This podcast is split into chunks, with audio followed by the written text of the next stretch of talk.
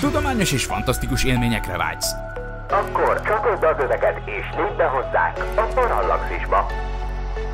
Üdvözlünk a Parallaxis univerzumban! Figyelem! A műsorban spoilerek bukkanhatnak fel.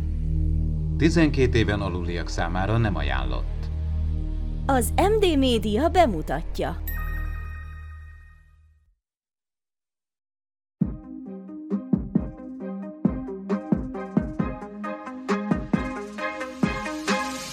Tudományos és fantasztikus élmények Gézával, aki mérnök, Norbival, aki geográfus, és Miklóssal, aki fizikus.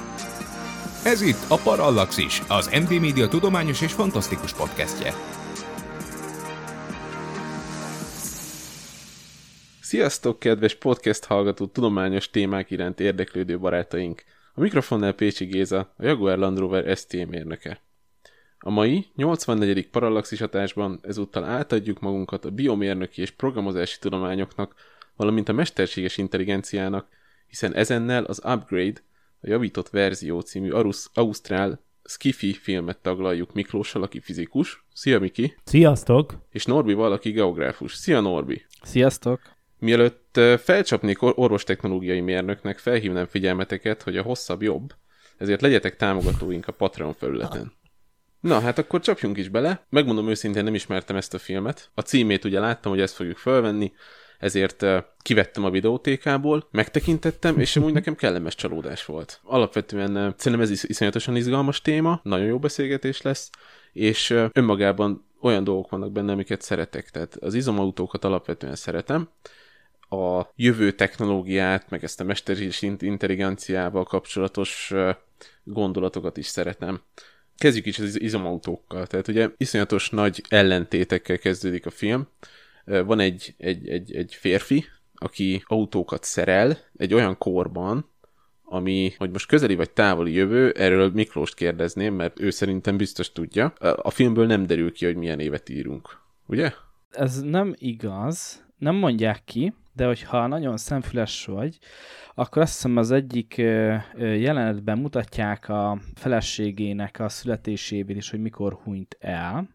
És minden igaz, akkor 2008-ban ö, született, és 38 évesen hunyt ez, szóval 2046-ban járhatunk talán. Ez stimmel azzal, amit én gondolok, tehát én is azt akartam mondani, hogy egy 20-30 évnél nem lehet később ez a történet, és akkor ez úgy látszik a filmkészítői is így gondolják. Ez nekem elég furcsa, hogy ugye, hogyha 2048-at írunk, a srác olyan autókat szerel, amik olyan 60-as, 70-es évekbeli izomautók, tehát konkrétan ezek száz éves autók. Bezony, retro autók. Tudom, hogy ez iszonyat kuriózum, meg ugye az egész, egész az, hogy ezt tulajdonképpen csak megjavítja egy iszonyatosan gazdag embernek, de gondoljátok el, hogy mondjuk egy 2005-ben gyártott autó is 50 éves lesz, tehát nagyrészt egy rozsda kupac.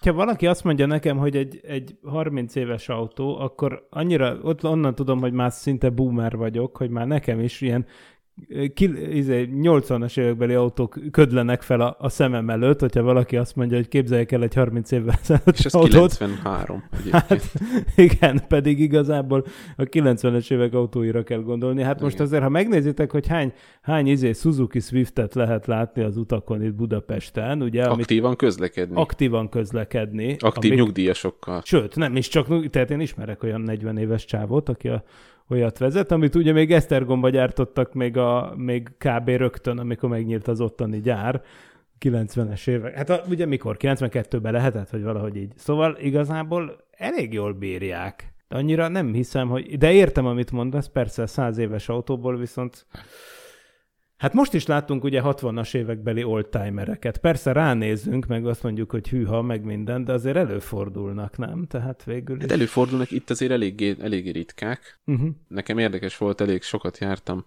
Volt szerencsém járni skandináv országokban, és ott elég sok van. Tehát ott hm. nagyon sok ilyen amerikai oldtimer van. Szerintem amúgy ez kifejezetten a filmben úgy jelenik meg, hogy ez már ilyen nagyon az ilyen szupergazdagoknak ilyen hóborja, Igen. hogy ó, nekem még egy belső égésű autóm is van, és, és restauráltatom, és ez milyen különleges, és akkor el lehet dicsekedni. Tehát mint sem egy hétköznapi tényleg használati tárgy, és akkor, hogyha ilyennel járkálsz, akkor te vagy a, a, a fura, fura És hát ugye, mint a filmből is kiderült, tehát tulajdonképpen a, ne, nem véletlenül történt ez az egész, hogy ezt az autót meg kellett szerelni ugye Eronnak, Eron Keennek, aki a STEM-nek a megalkotója, ennek a kis édes aranyos kis chipnek, ami szinte már ember feletti, vagyis hát természet feletti dolgokra képes, erre majd visszatérünk. Tehát ugye ennek a Keennek csinálja meg az autót ez a srác, ugye aki nem más, mint Great Trace, és nem fogom lelőni a poént. Tehát menjünk tovább. Ugye ott van a igazán szép felesége ennek a srácnak, ugye Asha Trace, aki a Kobolt cégnél dolgozik, akik, na ez is egy kérdés nekem, mert ugye ők is valamilyen szinten robotizálással, meg mesterséges intelligenciával foglalkoznak. És ugye, ahogy az elején is mondtam, tehát van ez az ellentét, ugye jön haza a Csajci az autóval, ami pedig full önvezető, tehát full önműködő, önvezető, és miközben ül az autóban, a közben telefonál a férjével, és ugye amikor már haza is ért, tehát konkrétan még az ablakon sem látsz ki, mert az ablakon van a kijelző, és amikor hazaérnek, akkor lehúzza az ablakot, és akkor még szemrányást is tesz neki Grey, vagy valami ilyet mond, hogy, hogy nem bírsz leakadni a kijelzőről, hogyha élőben is láthatod a férjedet, vagy valami ilyesmi. Tehát, hogy iszonyat nagy ellentétek vannak a filmben nekem. Igen, és akkor erre mondja a Csajci, hogy hát igen, hogy, hogy, ő, hogy te, tudom, hogy te is beszélsz az autókhoz, csak az enyém az vissza is válaszol. Igen, az vissza is válaszol. Persze, és de, de ez... Géza, te biztos beszélsz te is az autókhoz néha, nem? Tehát, vagy nincs ilyen benned, nincs ez a dolog? Hát az az igazság, hogy ugye van ez a, ez a tipikus amerikai filmes klisé, hogy ez a ja. jó, jó kislány vagy, mindig kislány, kislányoznak minden autót. Hát én nem tudom, tehát azért az egy tárgy. Én azért lettem mérnök, mert az, az tárgy, az nem fog visszaszólni nagy részt, és szeretném is, hogy így legyen. Ezzel szerintem így összefoglaltam a véleményemet a témáról. Ettől függetlenül persze szoktam beszélni ilyen kizárólag Bluetooth kiangosítóban, hogyha telefonálok az autóban, mert ez a mai civilizált társadalomnak egy, egy nagyon fontos része, és egy nagyon nagy technikai innováció, hogy most már tudunk telefonálni autózás közben. Na de, ezt akartam megkérdezni tőletek, hogy ez a, már a film eleje is megosztja a nézőket. Tehát valaki a sráccal ért egyet, valaki pedig a csajjal. Vannak olyanok szerintem, akik nézik a filmet, és oh, igen, ez az high-tech cég, gyönyörűen föl vagyok öltözve, nyomtatok magamnak egy pizzát, ugye? Mert már ez is lehetséges. A srác meg inkább úgy van vele, hogy én meg inkább letörlöm az olajat a kezemről, és megsütöm a paprikás krumplimat adott esetben, vagy a tükörtojásomat. Tehát mondjuk ti, ti mihez tartoztok? Miklós, te melyik, melyik táborba tartoznál a jövőben? Hát valahol a kettő között, szóval ez egy megint egy nem válasz. De én egyébként jobban, húzó, jobban húzom az ilyen, hú, hú, hú, húzódom egy kicsit az ilyen analóg, analógabb dolgok felé. Mivel egy kő alatt élsz most is mivel egy kő alatt élek most is, bár ugye látjuk a filmben, hogy maga Aaron Keen is egy kő alatt Igen, él, kő ha alatt megnézitek, él. konkrétan egy kő alatt él. Ugye egy... Szó szerint. hogy ilyen értelemben ugye még még akár lehetne is. De azért nem teljesen kő alatt él, tehát a házuk az full-full tech. Hát abszolút. Tehát a, a, kő a, a konyha az robotizált. Na, meg... igen, de itt a Nor- Norbi, Norbi lesz itt a kulcs megmondó ember ebben a kérdésben, én azt már tudom, mert én összességében úgy vagyok vele, hogy a technikával jól meg vagy, vagyok azon a szinten, ahol van jelenleg. De természetesen tök mindegy, hogy mely, melyik táborhoz tartozónak vagyunk magunkat, mert a fejlődés az feltartóztathatatlan. Ezzel, ezzel egyetértek teljes mértékben az én részemről én azt mondom, hogy én ezért egy kicsit a, a hölgy, a felesége oldalára sorolnám magamat. Azért én az ilyen technológiai újdonságokat, ha nem is birtokolni, legalább azért követni, napra készen lenni, hogy körülbelül hol járunk, azért ezzel szeretek. De mindazonáltal azt azért meg tudom érteni, hogy ha az ember meg tud fogni egy csavarhúzót, és mondjuk úgy nagyjából legalább ismeri a dolgok működését, azért az nem hátrány. Tehát, hogy, hogy a, esetleg ki tud cserélni egy, nem tudom, villanykörtét, meg egy, meg egy olajat esetleg egy autón.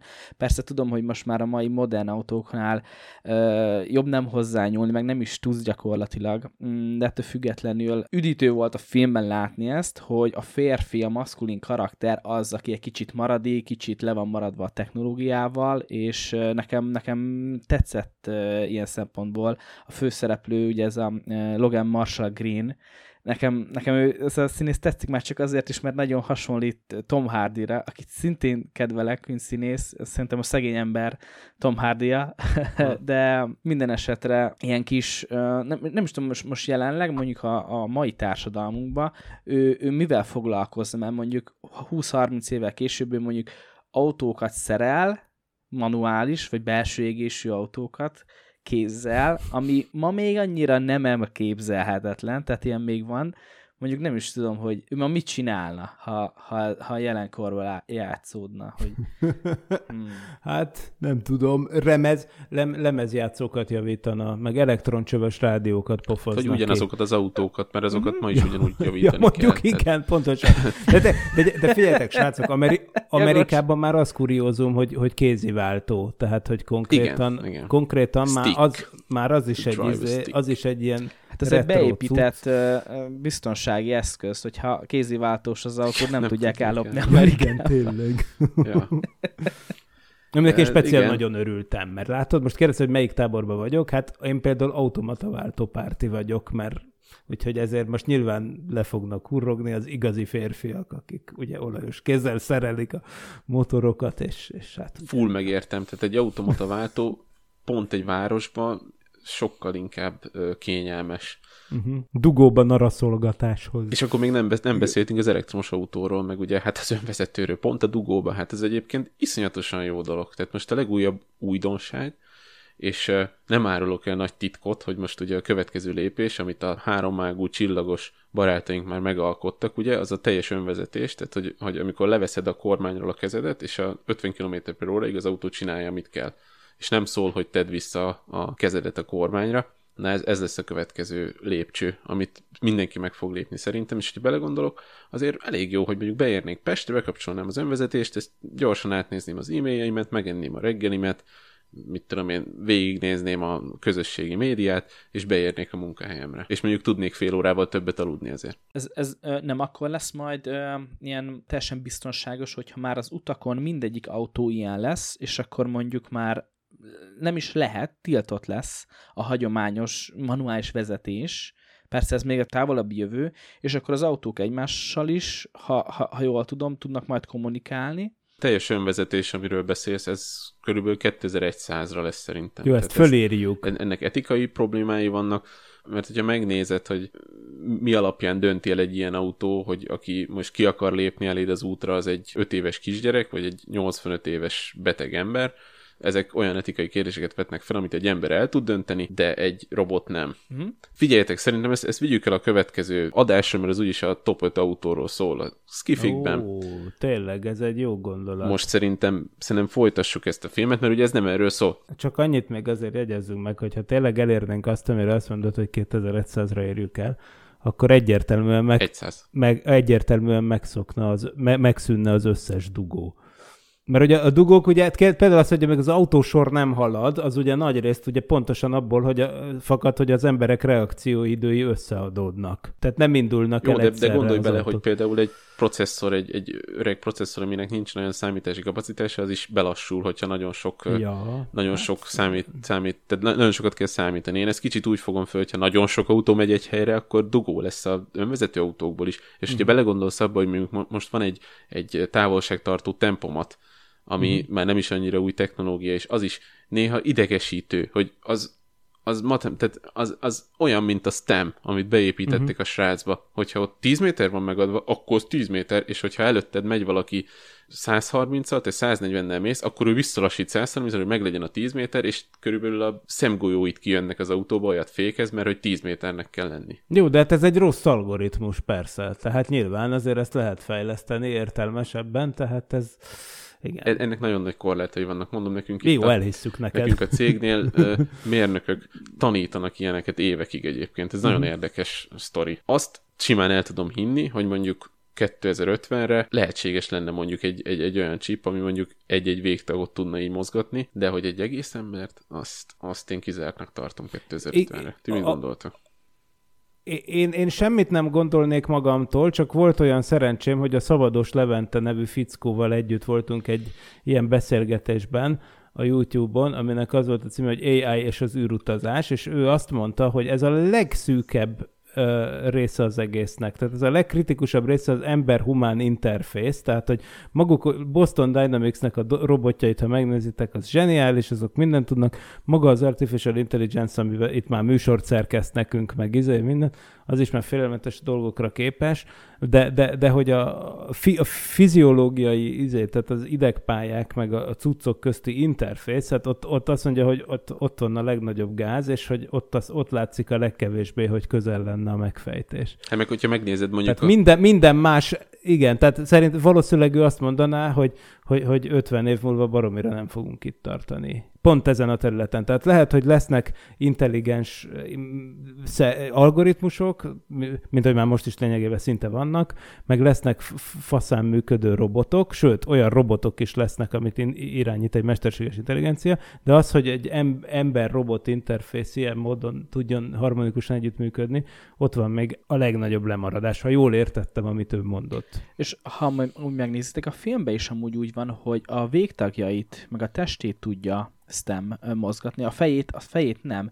Ugye, tehát a nyakánál nem tudom pontosan, hogy honnantól bénult le, és attól felfele azt ő nem tudja mozgatni, és amikor vannak ezek a szerintem iszonyat jól néző, jól kinéző verekedős jelenetek, akkor, akkor a, a, a kezével fordítja el az arcát, uh-huh. és most nem igen. amit mondtam, hogy, hogy kikerüljön egy-egy ütés, mert a fejét nem tudja elhúzni. Olyan, úgy, Ez- ez, úgy mozog, pofa. mint a csirkék. Tehát, hogy a csirkék olyanok, hogy egy helyben marad a fejük, és így a testük mozog. És kicsit így. Illetve hát a galambok ugye azért bólogatnak előre-hátra, azt vágod, Igen, igen, igen, mert hogy igen. ugye oldalra néz ki a szemük, és ők nem tudják a 3D-t úgy összerakni, mint mi, a parallaxissal, ugye, mert mi azt használjuk, ha már ez a műsor, ugye, hogy két szemünk ugyanazt nézi más szögből, de hát a, náluk igazából nulla az átfedés, tehát ők csak úgy tudnak egy 3D-s modellt alkotni a világról, hogy pogóznak folyamatosan össze-vissza. Igen. Gyorsan összefoglalom a sztorit, aki esetleg nem látta a filmet, tehát ugye Gray és Asa elviszik ezt, a, tehát me- megkéri Asát, hogy menjen el vele, mert visszaviszi neki ezt a Pontiac Firebird-et egyébként, ez ilyen 60, 60-as évekbeli Pontiac Firebird, amit elvisz ennek a Keennek, aki egy ilyen tipikus ilyen futurisztikus házban élő, félőrült programozó emberke, aki megmutatja STEM-et, ami egy ilyen kis mikrochip, és akkor mondja, hogy ez, ez csodákra képes, de hogy ez még titkos, mert hogy ezt nem engedélyeznék sehol. És akkor utána mennek hazafele, Asának ebbe a szuperszónikus önvezető autójába, és hát fura dolog történik, amikor éppen közösülni szeretnének az autóba, akkor így átveszi irányítást az Megvalósítanák a közösülés tényállását.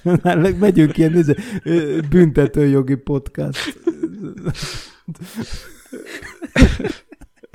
Igen. Na, Tehát, hogy, hogy akkor így átveszi az irányítást az autó, és konkrétan belehajt egy ilyen gettó városrészbe, ahol fölborul az autó, magyarul uh, autóbalesetet szenvednek föl, igen. És akkor utána kiszedi őket egy csapat, Csajszit lelövít, le, lelövik, őt pedig uh, hát gerincen lövik, hogy lebénul. Hm. És akkor ugye utána jön egy eléggé szomorú része a filmnek, szerintem ez ilyen iszonyatosan ilyen ilyen nyomasztó, ahogy látni, hogy a srác fölépül, de nem tud, ne- nem mozog semmilyen, és akkor kb. így az anyja eteti, meg, meg lehányja magát, meg mit Mosdatja. tudom, meg mosdatja, meg blablabla. Ez is, ez is hozza a filmnek ezt a kettősségét, hogy látod ezt, és akkor utána besétál hozzá ez a kint, és mondja, hogy ő tudja, ő, ő, ő felajánl neki egy, egy megoldást, hogy ez, ezt a stemet be tudná ültetni neki, és akkor öttől mozogna mindene. Amúgy eh, egy kérdés, hogy én nekem az nem volt tiszta, hogy már a film elején, amikor a baleset bekövetkezik, annál az ominózus jelenetnél, már azt is Stem idézi elő, Igen. tehát ő hekkeli meg az autót, és Na akkor ez az, hogy igazából ön tud, tehát már eleve az, az rajzolódik ki a végén, ahogy én megértettem, hogy ez a mesterséges intelligencia, ez veszett módon akart magának egy testet. uh-huh. És igazából befolyásolta egyrészt magát az nem Elon Muskot, de nyilvánvaló erre utal, az Eron nevű csávó. Tehát ez a, ez a 2050-ben áthelyezett Elon Musk-szerű izé? Fiatal Elon. Igen, de na, szóval, hogy, hogy ő manipulálta úgy az egész sztorit, beleértve az autó eltérülését is, hogy arra fordult el, abba a városrészbe ment bele, amit mondott a Géza, hogy egy hiba történt, és az autó egy gettó városrészbe került, azt is igazából már maga a STEM irányította, meg az egész bandát túl... Meg hát most gondoljatok bele, tehát a film vége úgymond, az elég nagy kérdőjelet tesz elénk. Felveti a, para, a párhuzamos univerzumok létét is. Tehát mi van, hogyha Stan már ott volt? Tehát úgy történik meg az egész, hogy Stan már ott van. A párhuzamos univerzumokra én pont nem gondoltam, mindazonáltal amúgy a film nagyon-nagyon sok ilyen, ilyen témát és ilyen uh, uh, futurisztikus dolgot így megpenget. Tehát, hogy én arra pont nem, de mondjuk a szimuláció az, az egyértelműen. Hát a Matrix. Vajon mi szimulációban igen. élünk, Matrix, igen, erről azért már sokszor volt szó itt a Parallaxison. Milyen poszthumán életforma, genetikai biohekkelésektől kezdve Black Mirror-os ilyen kis dolgok is, de a párhuzamos univerzumok még nekem pont nem jutott eszembe. Ugye, csak, csak ugye, mert szegény hallgatók, akik esetleg mondtak, ez, hogy aki még nem nézte meg esetleg a filmet, hát nézzétek meg amúgy, mert érdekes, de hát akkor, akkor az a fő, fő spoiler, ugye, hogy a végén Igen. úgy veszi át teljesen az uralmat a, a, a test fölött, ez az agyba ültetett mesterséges intelligencia, hogy közben elhiteti az emberrel, akinek a fejébe bele van ültetve a chip, hogy ő gyakorlatilag az egészet csak álmodta, és kómában volt, és felébredt, és most végre, végre együtt lehet a feleségével, aki amúgy meghalt. Tehát, hogy hát ez oké, az... de ezt hogy, hogy, hogy hiteti el vele? Tehát ez, ez megtörténik, úgymond. Hát legenerálja neki az agyába ezt. Tehát tényleg a Matrix effektus, tehát hogy konkrétan rákapcsol a bejövő pályák igen, helyett. Igen, igen, a elmének egy részét. És ez, ez egy hátborzongató. Tehát látod, hogy a csávó közben Hú. azt hiszi, hogy fölébredt, és a kórházban van, és egy rossz igen. álom volt az egész, és köz közben meg izé, mészárolgat a STEM. Én annyira meglepődtem már, mint hogy ennyire ilyen sötét, negatív lett a vége, hogy akkor még azt hittem, hogy ó, még itt biztos lesz valami, hogy de kiszabadul a bezárt elméjébe, és akkor majd happy ending is. Nem.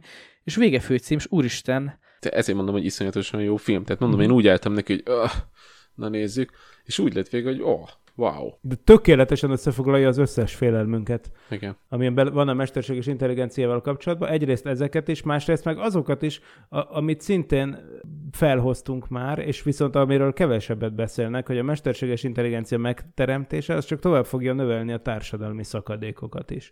És nem csak konkrétan a mesterséges intelligencia, hanem az egész high-tech világ, az önvezető autók, a szupergazdagok, és stb. stb. Tehát, hogy egyre dur, egyre jobban, egyre áthatolthatatlanabbá fog nőni a szakadék. És látjuk is tényleg. Ami már most elkezdődött szerintem, tehát azért kezd kialakulni egy iszonyatosan nagy szakadék, főleg szerintem a Covid óta még inkább, és digitalizáció az csak folytatódni fog, és még, még inkább még inkább azt ezt most, hogyha ha geopolitikára nézünk, tehát konkrétan a határon túl háború van, ami konkrétan nem úgy zajlik, mint egy modern háború, tehát ez a konkrétan második világháborúbeli kaszabolás történik a mai napig esetenként ugyanolyan eszközökkel. Ha nem is társadalmakon belül, de világszinten nagyon-nagyon meg, megvan ez a széthúzás, és szerintem társadalmakon belül is mondjuk 2050-re simán lehet. Egy de és egy nagyon jó duma volt egyébként, ugye a csávó, aki, aki a főszereplő, aki ez az autószerelő ember, ő mondja egyrészt, hogy ugye amikor konkrétan mondtad, hogy lefordul arra a gettó környékre, akkor ő megjegyzi, hogy én felismerem ezt a környéket, mert én itt nőttem föl. Egy, tehát ő konkrétan onnan jött ez a Gray, és akkor viszont a másik nagyon jó mondat, amikor odarakta azt a csippet neki az Eron, hogy azt mondja, hogy itt van ez, a, ez az új izé, és akkor azt mondja, hogy te egy jó játékot látsz itt, vagy valami újfajta kutyut, én meg újabb tíz munkanélkülit. Ja. Ami a tíz, az kicsit alulbecsli amúgy a dolgot. De azért ilyenkor mindig, mindig hozzá is szokták tenni, hogy oké, okay, persze, hogyha egy robot bekerül egy gyártósor, és akkor onnan kiesik száz ember, attól függetlenül valahol meg fog jelenni tíz új, száz új pozíció, és akkor, tehát hogy ez, az ipari forradalom óta az 1800-as évektől kezdve az azért elő-elő jön, hogy úristen, úristen, leváltják a munkánkat, és akkor mi lesz? Elveszik a munkánkat. De azért ha rövidebb időszakokat ö, nem is nézzük, tehát hosszú távon azért ezek, azok, azért ezek meg szoktak oldódni, és szerintem most ugye nyilván a, a mesterséges intelligenciával is ez van, hogy ö, napról napra jönnek ki újabb hírek, hogy már ezt is meg tudja, már azt is meg tudja csinálni, és akkor egy csomó munkát ki tud váltani. Jönnek ki ugye azok az elemzések, hogy hány százalék az esély ennek, hogy a munkádat x éven belül 90 százalékban leváltják ezek, és oké, okay, de létre fognak szerintem jönni természetes módon új, új munkakörök. Ezt is ugye hányszor halljuk, hogy amiket mondjuk mi tanultunk, vagy mondjuk általános iskolában milyen munkákat szerettünk volna 10-20 évvel ezelőtt, azok nem léteztek. És most is simán előfordult, hogy 5-6 év múlva olyan munkakörök lesznek, aminek ma még nem is tudjuk a nevét. Ez így van, csak az a kérdés, hogy, hogyha már, ugye eddig az volt, hogy a fizikai munkát átvették a gépek, akkor a precíziós gépi munkát átvették a még jobb gépek, mondjuk az ilyen robotok a gyártósorokon.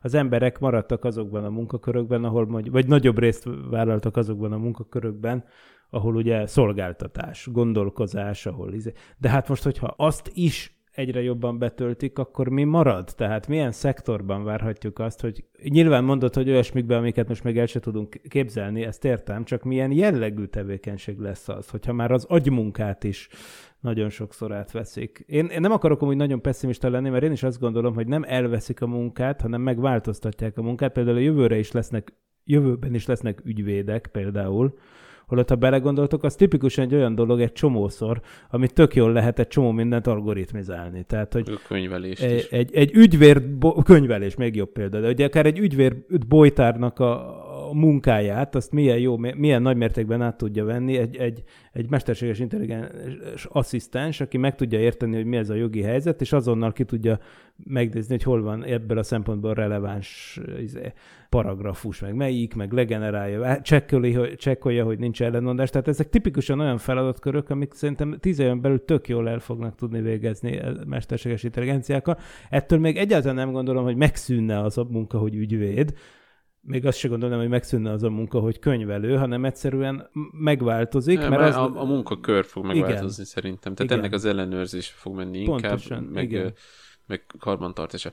Tudjátok, hogy ö, kik, az, kik voltak azok a luddisták? Én nem. Ludditák. Hát a, a, gép, a ludditák a géprombolók. Géprombolók, Így ugye? Van, A- aki a- ugye a Lud nevű csávó volt az egyik fő, főkolompos. És ugye ez, a, ez az ipari forradalom idején volt, és én, én, nekem az a véleményem, hogy szerintem tudja, hogy ilyen lesz most is, tehát akinek a mesterséges intelligencia fogja munkahelyét megszüntetni, tudja, hogy lesz ilyen mozgalom, amelyik robotokat fog ölni. Igen, úgy, igen, csak nehéz, nehéz ezt megcsinálni. Ne, neoluddisták. Igen. Igen, igen. Érdekes, mert hogy ugye az van, hogy, hogy nem lehet annyira rámutatni, hogy hol van. Tehát a ChatGPT például az nincs valahol, tehát az igen. ott van a felőben. Tehát mi- mit tudom én, tönkre lehet tenni egyes számítógépeket. Akkor viszont az, de hogy konkrétan a mesterséges intelligenciát, azt ugye általában nem úgy kell majd elképzelni, hogy betotyog a C3PO, meg az R2D2, meg ilyenek, és, hanem hogy, tehát nem lesz ilyen kézzel fog. Nyilván lesz olyan is, de hogy igazából felhőbe. Minden ott van a felhőben, az összes emlék, De olyan nincsen, hogy felhő, csak valaki másnak a Na ez az, így van. De azt meg nem, olyan értelemben mégiscsak jó, jó analógia a felhő, hogy nem tudod körülhatárolni, hogy hol a széle, meg hogy hol van, meg hogy... De igazad van, persze, lehet, hogy az lesz a vége, hogy felgyújtanak ilyen izéket, ilyen központokat, nagyobb szervereket, hát akkor meg a jóisten irgalmazzon nekünk. Tehát én már önmagában attól parázok mindig, hogy mondjuk egyszer csődbe megy a Google, vagy valami olyan támadás éri a Google-nek egy nagyon fontos szerverét, ahol mindannyian mindenféle adatunkat tároljuk, hogy, hogy olyan adatvesztés jön elő, hogy, hogy sír, sírdogálni fog mindenki, aki nem nyomtatta ki a könyvét, vagy, vagy nem, nem véste bele egy kőtáblába, vagy nem töltötte fel a holdra, mint ahogy azt az Avi mondta. Ugye a kriptovalutákra is ezért használnak ilyen hard walleteket, hogy Hm. ne a neten tároljad, mert ugye ez eléggé könnyen Aha. Aha. megtámadható. Úgy most nem, nem árulok nektek megint el nagy titkot, hogyha elmondom, hogy az autókban is, tehát konkrétan én már a akkor még ö, olyan munkakörbe dolgoztam, akkor olyan főfékhenget fejlesztettünk az autóhoz, amelyikben egy külön ECU volt, ami számítási kapacitást vehet át az autóba. Tehát egy, egy autót úgy kell elképzelni, hogy van 7 ECU benne, és azok egymással dolgoznak, és van egy ilyen elosztó, kapacitás elosztó modul, ami mondjuk, amit úgy kell elképzelni, hogyha egy autó mondjuk megy, és kijön elé egy másik, akkor van ez például ez a, ez a collision warning, hogy, hogy akkor vészfékkel megáll az autó, hogyha kijön elé valami. És hogyha éppen leterhelt a dashboardnak, tehát a, a, a műszerfalnak a kompjútere, akkor lehet, hogy ezt az ABS fogja kiszámolni, vagy lehet, hogy ezt a hm. kormányzásnak az ECU-ja fogja kiszámolni, tehát hogy így mindent eloszt az autóba. Ez a beszállítónk, aki ezt, ezt csinálta, neki van egy olyan ilyen részlege, most visszatérve arra, Norbi, amit te mondtál, hogy új munkahelyek, hogy kiberbiztonsági része van ennek, ami konkrétan arra megy rá, hogy ne tudják meghekkelni. Tehát, hogy ne, ne tudják azt csinálni, hogy rámennek az autót fékére, és mondjuk 180-nál befékezik a bal első kereket. Mert meg tudnák csinálni, mert jelenleg ezek már olyan olyan eszközök, pont az önvezetés meg az elektromos autó miatt, hogy jelre megy, tehát nem mechanikus kapcsoló által működik, hanem elektromos jelre működik, és simán meg lehetne hekkelni.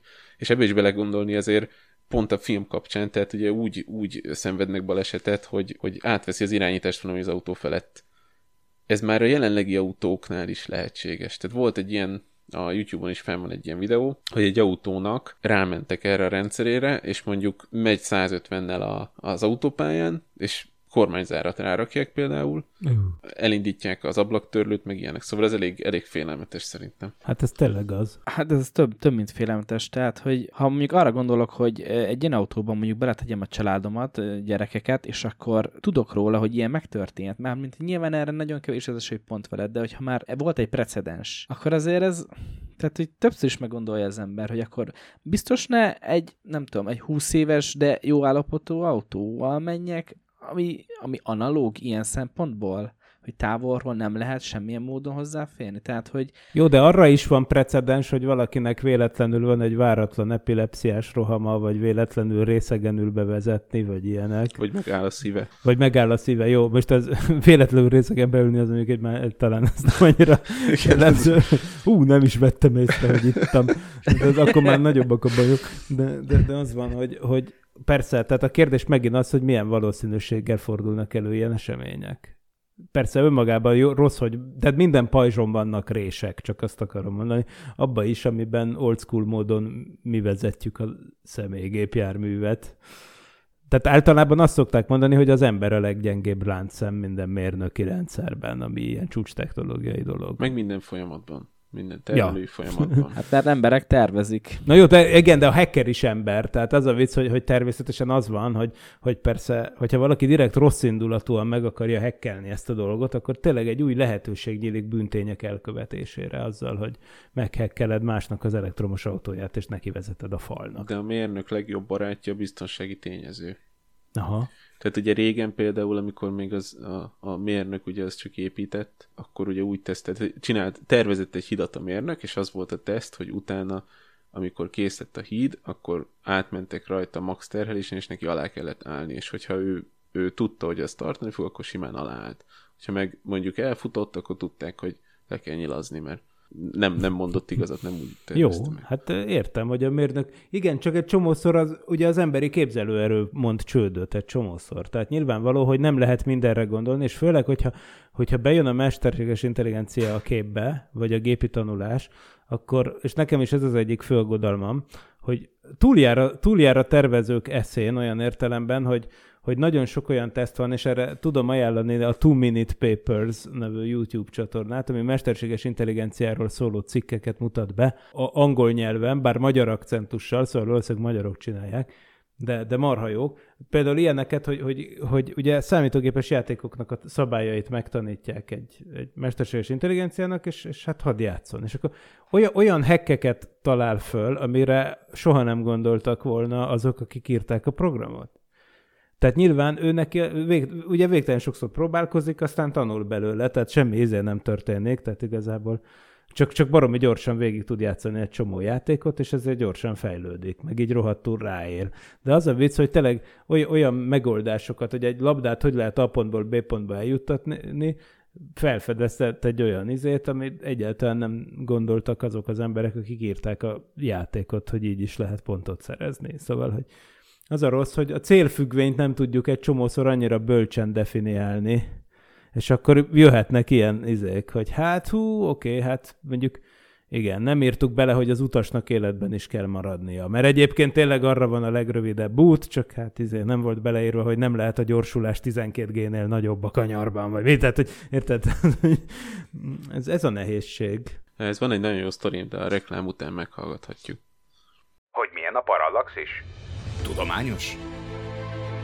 Fantasztikus? Vicces? Elgondolkodtató? Olyan tökéletes, hogy kép sem kell hozzá? Légy részes a tudományos és fantasztikus utazásainknak, lépj be univerzumunk színes világába, és légy a támogatónk! A részleteket keresd a Parallaxis univerzumban. Segíts tudományos ismeretterjesztő munkánkat, és más exkluzív tartalmak mellett hallgass premier előtt podcastünk legújabb epizódjainak lényegesen hosszabb változatát. Kizárólag a Patreon oldalunkon. Még több Miklós, még több Norbi, még több Géza, még több Ádám, még több Parallaxis Podcast. A hosszabb jobb. Patreon.com per Parallaxis. Amit az előbb mondtam, Miki, ahhoz kapcsolódik, ezt nem tudom, lehet, hogy hallottátok már, hogy volt egy ilyen kísérlet, hogy egymásnak eresztettek három ilyen mesterséges intelligenciát, és hogy egy idő után elkezdtek felfejlődni olyan szintre, hogy kifejlesztettek egy nyelvet maguk között, hogy már a programozók sem értették, és akkor le kellett kapcsolni, mert elindult nagyon rossz irányba. Az mit jelent a nagyon rossz irány? Hú, ez elég hátborzongató. Elkezdtek összeesküvést Hát, szervezni? már elkezdenek egy olyan, olyan nyelvet kifejleszteni, amit nem ért a programozó, az szerintem nem jó irány. Ez így van, igen. De ez durva, hogy ez ilyen spontán módon megtörténik. Ugyanakkor mondjuk a Paksi atomerőműbe a, a kadmium rudaknak a mozgatásáról számítógépek szavaznak, uh-huh. mert azt viszont nem lehet rábízni emberre, ugye, Csernobyl miatt sem. igen. Tehát eh, nagyon, nagyon érdekes dolog ez szerintem. Viszont egy kérdésem lenne Norbihoz, tehát ugye van itt ez a kis stem, ez a mikrochip. Ugye ezt, ezt beültetik a srácnak a gerincébe, ez mondjuk ez nagyon gagyin van szerintem megcsinálva, tehát ott van egy ilyen búrába, és akkor vágnak egy kicsit a gerincén, nem is nyitják fel a gerincét, ugye ennek úgy lenne értelme, hogy konkrét az idegpályába rakják bele, de csak rárakják így a csontjára, így oda rakják, mint a kutyáknak, ugye, amikor belerakják a csippet, és akkor onnantól kezdve így visszavarják, és a srác egyből föláll.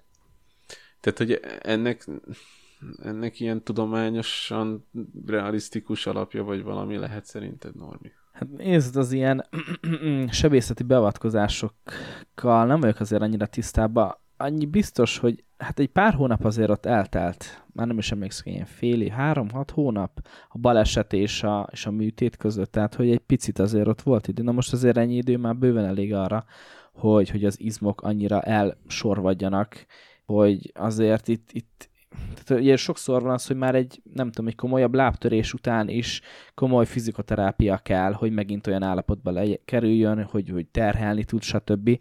És azért ezek hónapok, ha nem évekbe telik, hogy vissza, vissza mm, tud szerezni az eredeti áll- erőn. Vagy egy rövid űrutazás után is, ugye? Így van, így van, így van. Úgyhogy ilyen szempontból azért, hogy ott ö, már fel, és akkor elkezdett már rohanni, és nem tudom, ott a futógépen, Igen, ez- és még fel is kapcsolta egy kicsit neki, hogy akkor nézzük, terheljük egy kicsit még ezt a... Ezt meghagynám nyilván ilyen dramaturgiai fogás, egy kicsit pörgessük fel a filmet, most ott, hogyha megint nekiállunk ö, egy montást megnézni, hogy ő hat hónapig ott ö, tornázgat, azt nyilván ez kilendített volna, és az előnyei közé sorolnám, hogy viszonylag rövid ez a film, tehát ilyen 1 óra 40 perc, vagy valami ilyesmi, hogy ilyen kifejezetten ilyen, ilyen baráti. De hogy én így arra vagyok kíváncsi, hogy ez a stem, ez úgy néz ki, hogy van egy chip, és abból kilógnak ilyen csatlakozók. Tehát Igen, most kis- van, kis van, rajta, van rajta mondjuk 30 láb. Az, az, az nekem, mint átlagos mérnöknek, az azt jelenti, hogy akkor az input-output az vagy 15-15, vagy én nem tudom, hogy hogy vannak ezek, mert nem értek hozzá.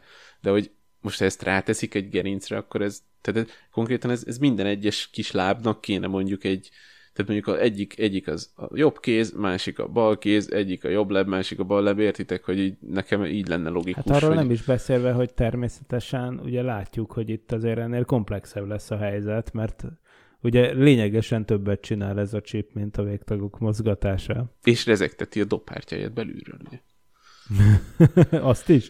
Ja. Mert ugye így beszéltet a Stem, Aha. úgy beszél a, Igen. a Grayhez, hogy azt csak ő hallja. Igen, de én azt hittem, hogy nem rezegtet az semmit, hanem közvetlenül az agynak a hallóközpontjába van Hát bekötve. egyszer mondja is ezt Stan. Igen. Ugye Norbi, hogy, Aha, hogy rezegtetem jó, a Stanley, dobhártyádat. igen. Igen, de ez egy kicsit gagyi megoldás akkor. Mert ugye nyilván, amikor a végén ugye ebbe az álomvilágba belerakja a csávót, az sem úgy történik, hogy a retina elé tol egy videót. a De nagy vize- közben volt egy hekkelés, tehát ezt Igen, ne felejtsétek igen, el, hogy igen. akkor, akkor borult el a Stem.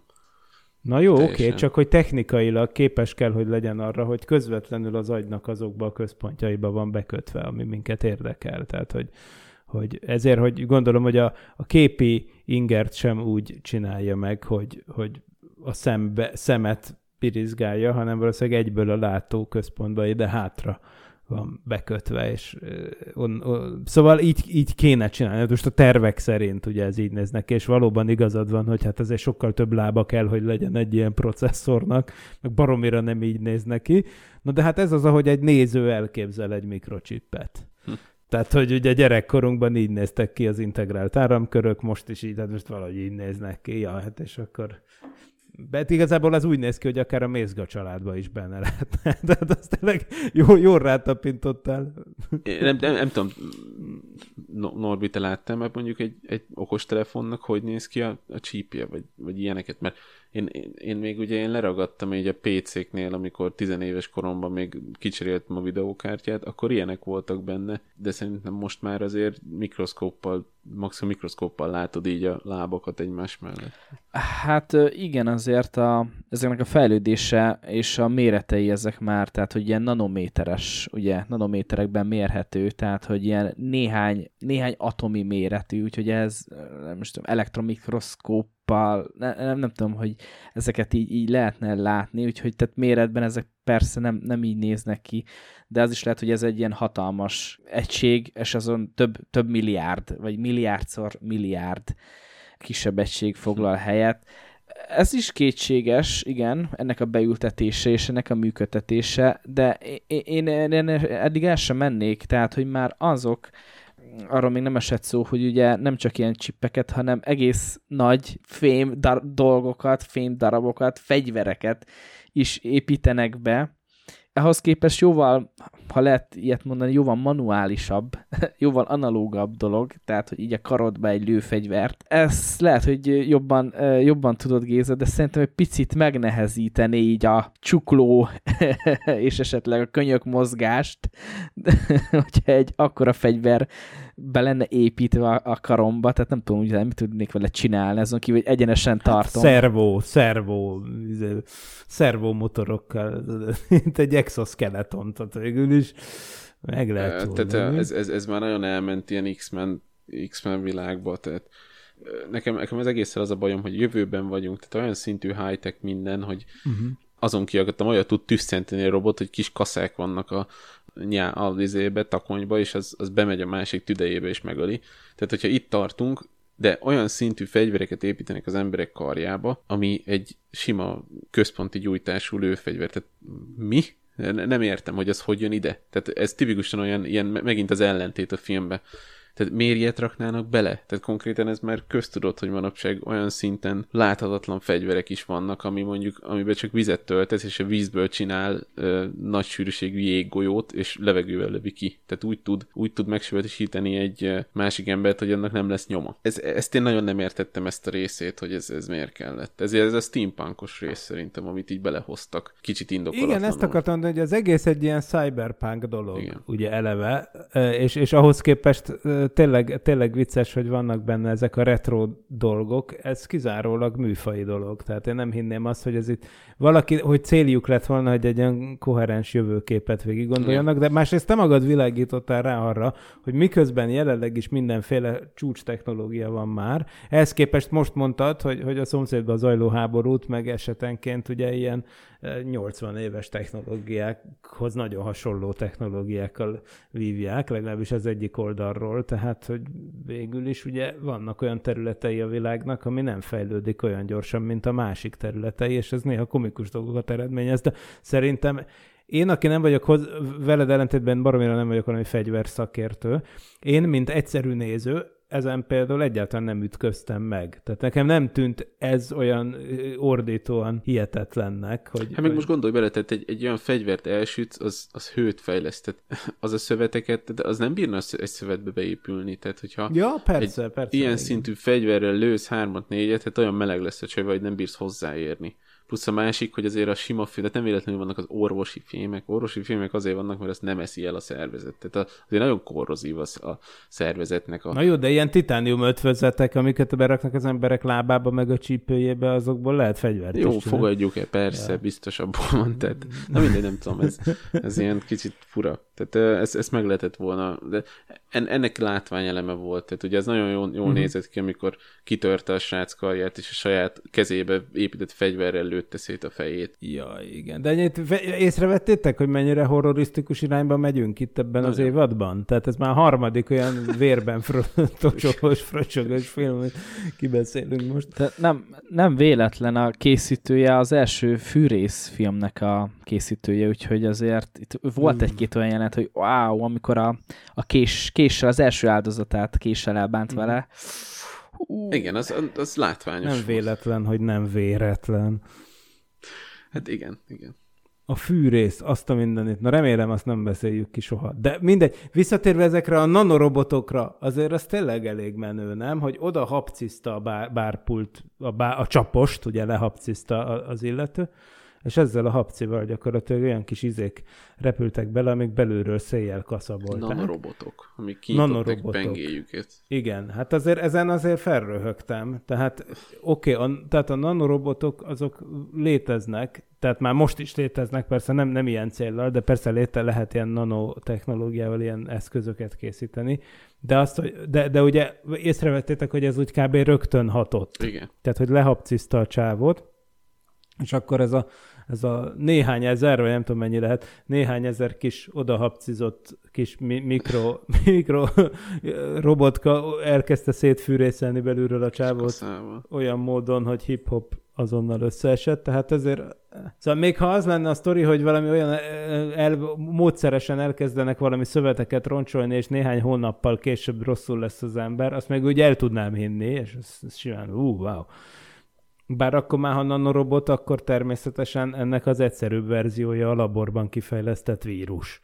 Tehát, hogy a vírus gyakorlatilag egy nanorobot. Kis kaszás nanorobot, ugye azért van az embernek az orrában szőr, hogy az elakadjon benne. Tehát... Hát igen, jó, de lehet, hogy 2050-ben az lesz a divat, hogy szőrtelenítik az orrokat gyantával belülről. Még a csaposok is a, a gettóban. Tehát a van steampunk ez kocsmában. A ja. steampunk kocsmában, a cyberpunk világban. Igen.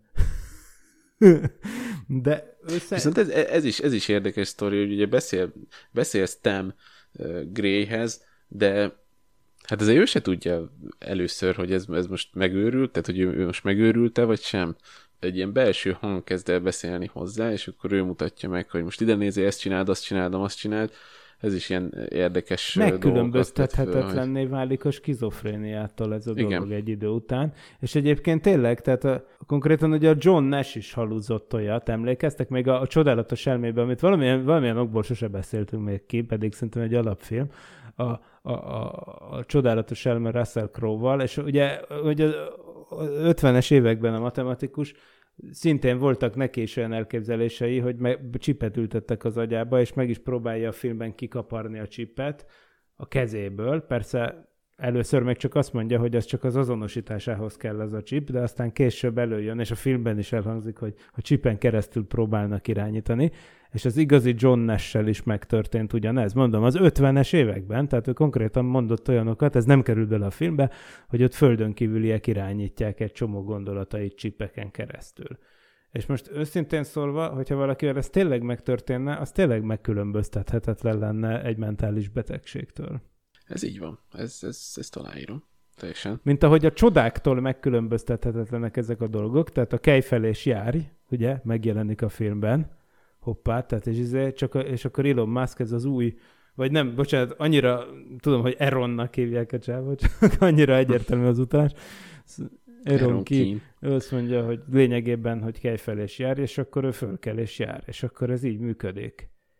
Nekem, nekem az jutott még eszembe, igen, ezekkel a implantátumokkal és, és beépítető dolgokkal, ugye, hogy én ezt már beszéltünk, hogy a technológia önmagában se nem jó, se nem rossz, és amikor még arról beszélünk, hogy mondjuk beteg vagy sérült embereknek ugye beépítenek ilyen dolgokat, hogy ugyanúgy um, teljes életet tudjanak élni, lássanak megint, halljanak megint, végtagok, stb. Ez tök jó, és nyilván ez támogatandó, de ugye mi van, amikor már elérkezünk a, a, a, addig a részig, hogy, hogy mondjuk ártalmas célzattal, vagy katonai célzattal fel, feljavítjuk olyan szintre, ami úgymond sosem volt, tehát, hogy lássunk infravörös tartományba, halljunk még távolabb, fussunk még gyorsabban, és akkor nyilván ezt, ezt harcászati háborús tevékenységekre is használni, olyan sokáig nem is kell menni, azt, arra is biztos hallottatok, hogy ö, Kipcsok, a, a maratonfutó srác, amikor ugye elsőnek lefutotta két óra alatt a maratont a Nike-nak az, az új fejlesztésű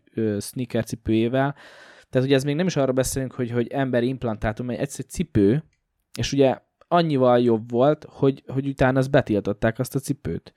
Úgyhogy ezeknek a, a, az elterjedését azért tehát erősen, jó esetben erősen szabályozzák, meg szabályozni fogják, mert innentől kezdve ez nagyon hamar el tud menni olyan irányba, hogy igen, a, akik gazdagok, meg ezeket megengedhetik maguknak, akkor hirtelen, hirtelen elkezdenek ilyen dolgokat Vagy ez a dél-afrikai tenni. csodafutó, akik ugye lecsuktak 15 évre, a Oscar Pistorius, emlékeztek, ugye, aki, uh-huh. aki konkrétan ilyen műlábbal futott, és így, így lett, ugye annyira gyors lett, hogy igazából konkrétan ki kellett zárni. Tehát, hogy, hogy ez egy nagyon érdekes kérdés. Amúgy maga ez is, hogy, hogy belerakva, be, hogy, hogy ehhez ti mit szólnátok, hogyha lenne az a funkciója a STEM-nek, hogy lenne nektek is egy ilyen, aki így mondja a tippeket a fejedbe. Tehát tényleg olyan, mintha egy másik, mintha lenne egy haverod, vagy egy ilyen súgó, ami mindig mondja, hogy mi van, ellátna szükséges adatokkal. Tehát egy fejbe épített De hogy Siri. számolna, számol, és mindig mondaná, hogy mi a legoptimálisabb Igen. döntés. Hát ti egy ilyennel együtt tudnátok élni? Mert igazából ezt csináljuk, mert a kütyűtől lehet karálta, hogy Siri mond meg, hogy hol van a legközelebbi McDonald's, csak hogy ugyanez a, ez, ez ugye a fejedbe bele lenne építve, és akkor pofázna hozzád, ha akarod. Ez például egy ilyet be tudnátok vállalni? Mert mindig gondolkoztam, hogy milyen lenne, hogyha az ember mondjuk elérhető lenne, hogy plusz tudást rakjunk be az emberekbe. És én mindig úgy gondoltam, hogy izé megveszem azt a, izét az Elon Musk-tól, vagy a, a, hogy, hogy, izé, hogy tudja kínaiul, és akkor leszállítják ezt a csomagot, bedobom a, a fejem hátulján levő USB portba, akkor feltöltik a szoftvert, és akkor onnantól kezdve én hopp tudok kínaiul. És akkor igazából... Vagy elő, előfizetsz egy hétre, amíg kín vagy Kínába tudja kínaiul. De én ezt így gondoltam, hogy, hogy hogy ez így működik, hogy egyszerűen csak tudom. De a filmben meg úgy jelenik meg, mint hogyha a fejeden belül pofázna hozzád egy asszisztens.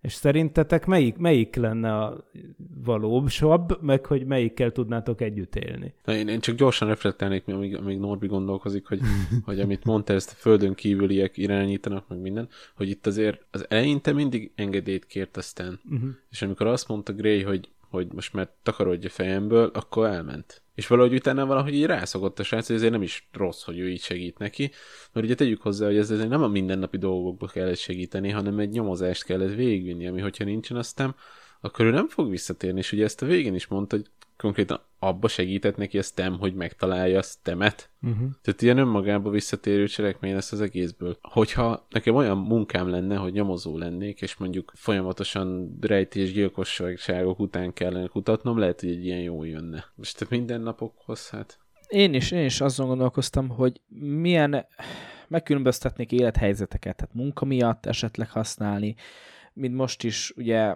amikor megjelent ugye a ChatGPT nem régen, akkor több helyen mondták, hogy betiltják, meg iskolákba is, hogy nem lehet használni, és szerintem nem feltétlenül a tiltás amúgy az elsődleges, vagy, vagy hogy az, az megoldás lenne. Tehát minden esetre, hogy van olyan ö, élethelyzet vagy munkakör, ahol persze kifejezetten, sőt, lehet, hogy egy idő után ez, ez enélkül nem is lehet majd csinálni bizonyos munkákat de mondjuk, nem tudom, egy, egy a szerelmi életemet, vagy amikor itthon vagyok, és családommal beszélgetek, ott nem biztos, hogy a nem tudom, matematikailag legjobb és optimális választ akarom adni, hanem csak egyszerűen szépen beszélgetni. Belesugna a füledbe, hogy, hogy, hogy, hogy a csajnak hogy a legjobb. Fog meg a lábát. Igen, ezeket. Ja, Képzeld nem, el. Nem, nem, láttad? láttad? Más a haja, más ja, a igen, haja. tényleg ezeket is. Dicsérd meg. meg. Izé. Dicsérd meg furcsa. Morális kérdés, nyilván, mint, meg, mint sokszor visszatérünk, tehát, hogy és akkor önmagad adod, mennyire az önmagad, mennyire nem. Valamennyire be fog szivárogni. Szól a Facebook, hogy születésnapja van mm. valakinek, jaj, de jó, hát elfelejtettem, akkor írok neki. De akkor már az ember valamennyire ezt, ezt várja is, vagy olyan szempontból tisztában vele, hogy hát biztos csak az szólt neki, mert ő is használja ezt. És akkor ezt magától gondolt? Persze, magamtól gondoltam. Úgyhogy elég vicces szituációkat szülhet egy ilyen. Ez így van. Tehát, hogy me, persze, mivel mindenki használja, ahogy mondod, ezért ez az értékek átrendeződéséhez vezet. Például én, akinek nincs kiírva, hogy mikor van a szülinapom a Facebookra, én baromira nagyra tudom értékelni, hogyha valakinek eszébe jut, és akkor tudom, hogy fú, olyankor meg is döbbenek, hogy úristen, ezt tudja, ez mennyire durva jár. De nyilván, aki ki van írva, és kap 138 üzenetet, hogy az meg nyilván ugye az azt jelzi, hogy hát oké, okay, mindenki használja ezt. De ennek megfelelően ez az ember nem is fogja úgy értékelni, hanem egyszerűen mondja, hogy ja, hát igen. Ez, tehát minden leszállítódik a magának megfelelő értékre, más, más, más, fog, más tekintünk majd figyelmességnek egy olyan világban, amikor természetes lesz, hogy a fejünkben lakó asszisztens odaszól a fiúnak, hogy dicsérd már meg a haját, és hogy mivel mindenki ezt csinálja, ennentől kezdve Ugyanúgy elvesztik a jelentőségüket ezek a dicséretek, formalizmussá válnak, mint amikor Amerikában megkérdezik, hogy hogy vagy. Ami a köszönésnek egy része, és tilos rá válaszolni azzal, azon kívül, hogy jól, sehogy. Tehát, hogyha előszeded ott a röntgenképeket, meg jössz a medical history meg ugye, hát most is milyen leletet kaptam, akkor nagyon szemrehányó tekinteteket kapsz. Tehát kb. Ez a mizu is semmi. Igen, igen, igen. De ilyenné fog válni minden. És kérdés az, hogy mi az, ami be tud jönni a helyére, mert a munkahelyek tekintetében tök optimista voltál, hogy majd lesz valami tennivaló helyette, úgyhogy nem fogjuk elunni az agyunkat a földön. De majd akkor lehet, hogy, hogy majd akkor az emberi viselkedésbe is olyasmit kell behozni, amit csak mi tudunk, és azt kezdjük el majd értékelni. Hát, de nem tudom, mi az. És ugye, hogyha megint csak egy jelentét a filmből, tehát ugye ott van a Cortez nyomozó, aki azért elég jó nyomon halad. Tehát ő nagyon is sejti, hogy itt, itt valami turpisság van a dologban, de Stan mindig előtte tud lenni egy lépéssel, és mondja neki is, hogy most mit mond, most tagad le. Most ezt mond, most azt mond, most amaz mond. És ezért nem tud fogást találni rajta Cortez, és ugye a végén ugye az, az, az a jelenet, amikor végül ugye megöli Cortezt, de ott, ott azért nagyon, tehát Gray nem akarja megölni, és Stan pedig megöli. Ez is, ez is ilyen érdekes motivum a filmben. Amúgy most Miki még visszatérve erre, hogy mi, ki tudná használni, ezt az autószerelők azok nagyon-nagyon tudnák használni ezt a stemet.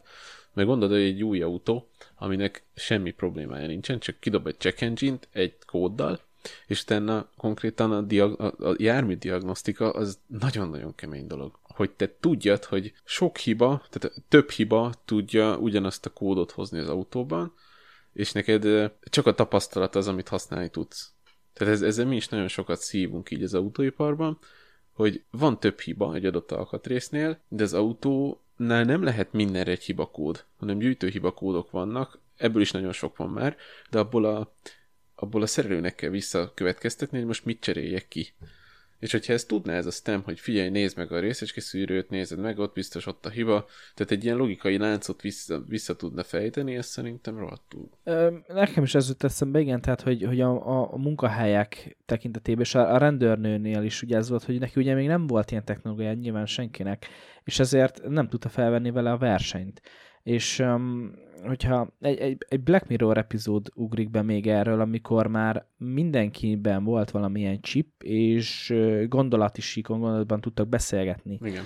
De még nem terjedt el teljesen. Még volt egy csomó ember, akinek ezek nem voltak beépítve, és akkor vacsorázni próbáltak, beszélgetni, és akkor kínos csendbe ülnek, de igazából csak az egyik szereplőnk ül így kínosan, mert többiek dumálgatnak. És egyszerűen kimarad ezekből. Lemaradsz, nem tudsz úgy teljesíteni munkába, nem tudsz beszélgetni már a családtagjaiddal, és egyszerűen rá leszel kényszerítve, rá lesz utalva, hogy hát akkor jó, akkor nekem is jó, akkor megveszem az új iPhone-t.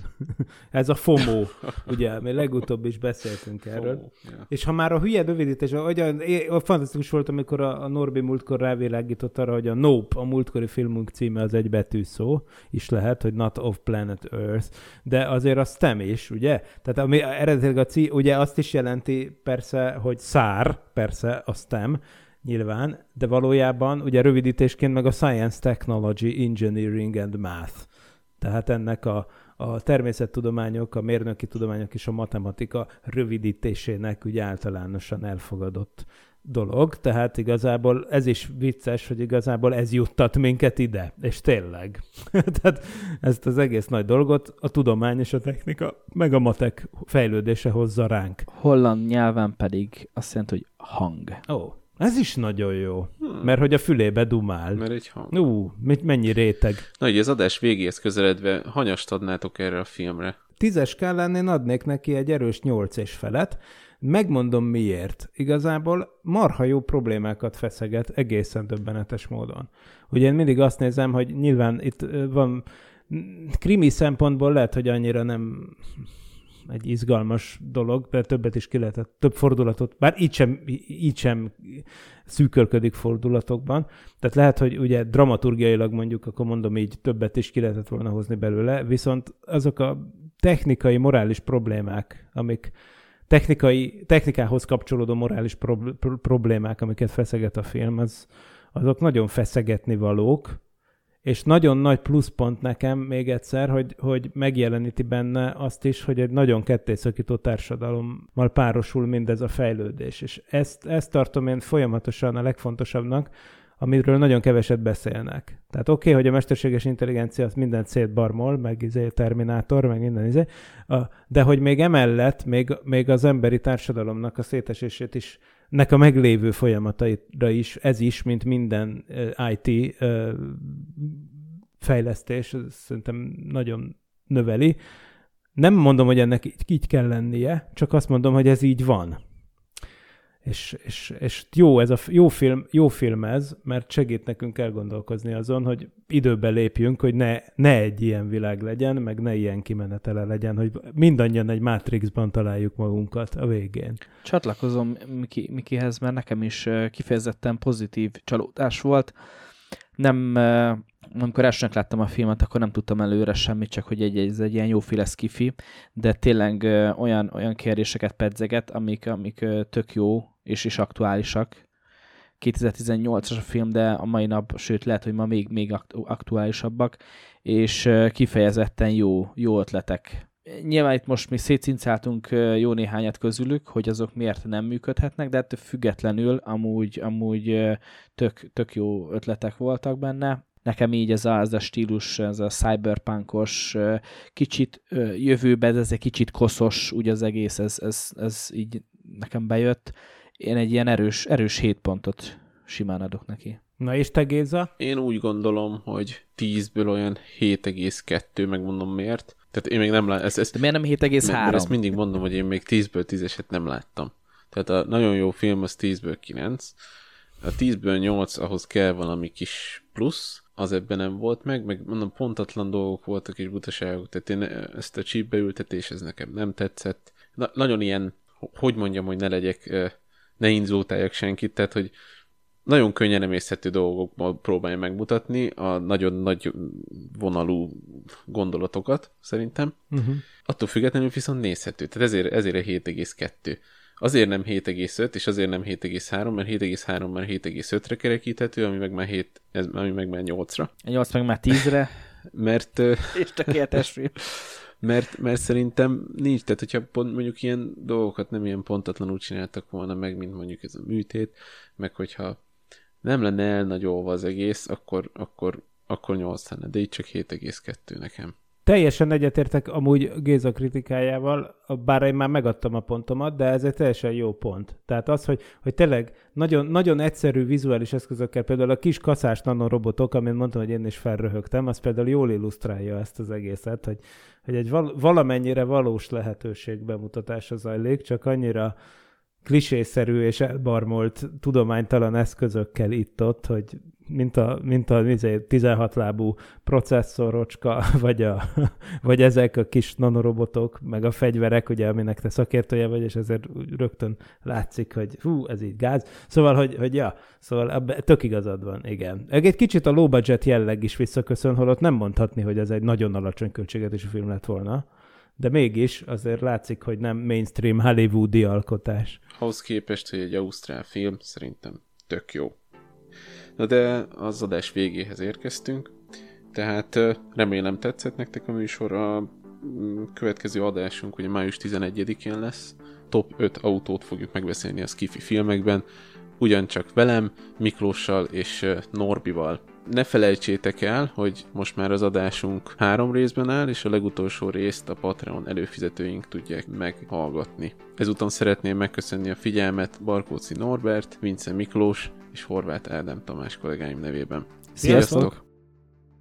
Nem volt elég a tudományból és a fantasztikumból? Olvasd a parallaxis.emtv.hu, lájkold a Facebook oldalunkat, nézd a YouTube csatornánkat, és hallgassd a Szokolébresztőt a Tilos Rádióban. A Tudományos Újságíró Klubja és a Tudományos Ismeretterjesztő Társulat által a Juhari Zsuzsanna díj külön díjával jutalmazott blog podcastjét az MD Media készítette. Kreatív producer Horváth Ádám Tamás. Hamarosan jön a következő rész.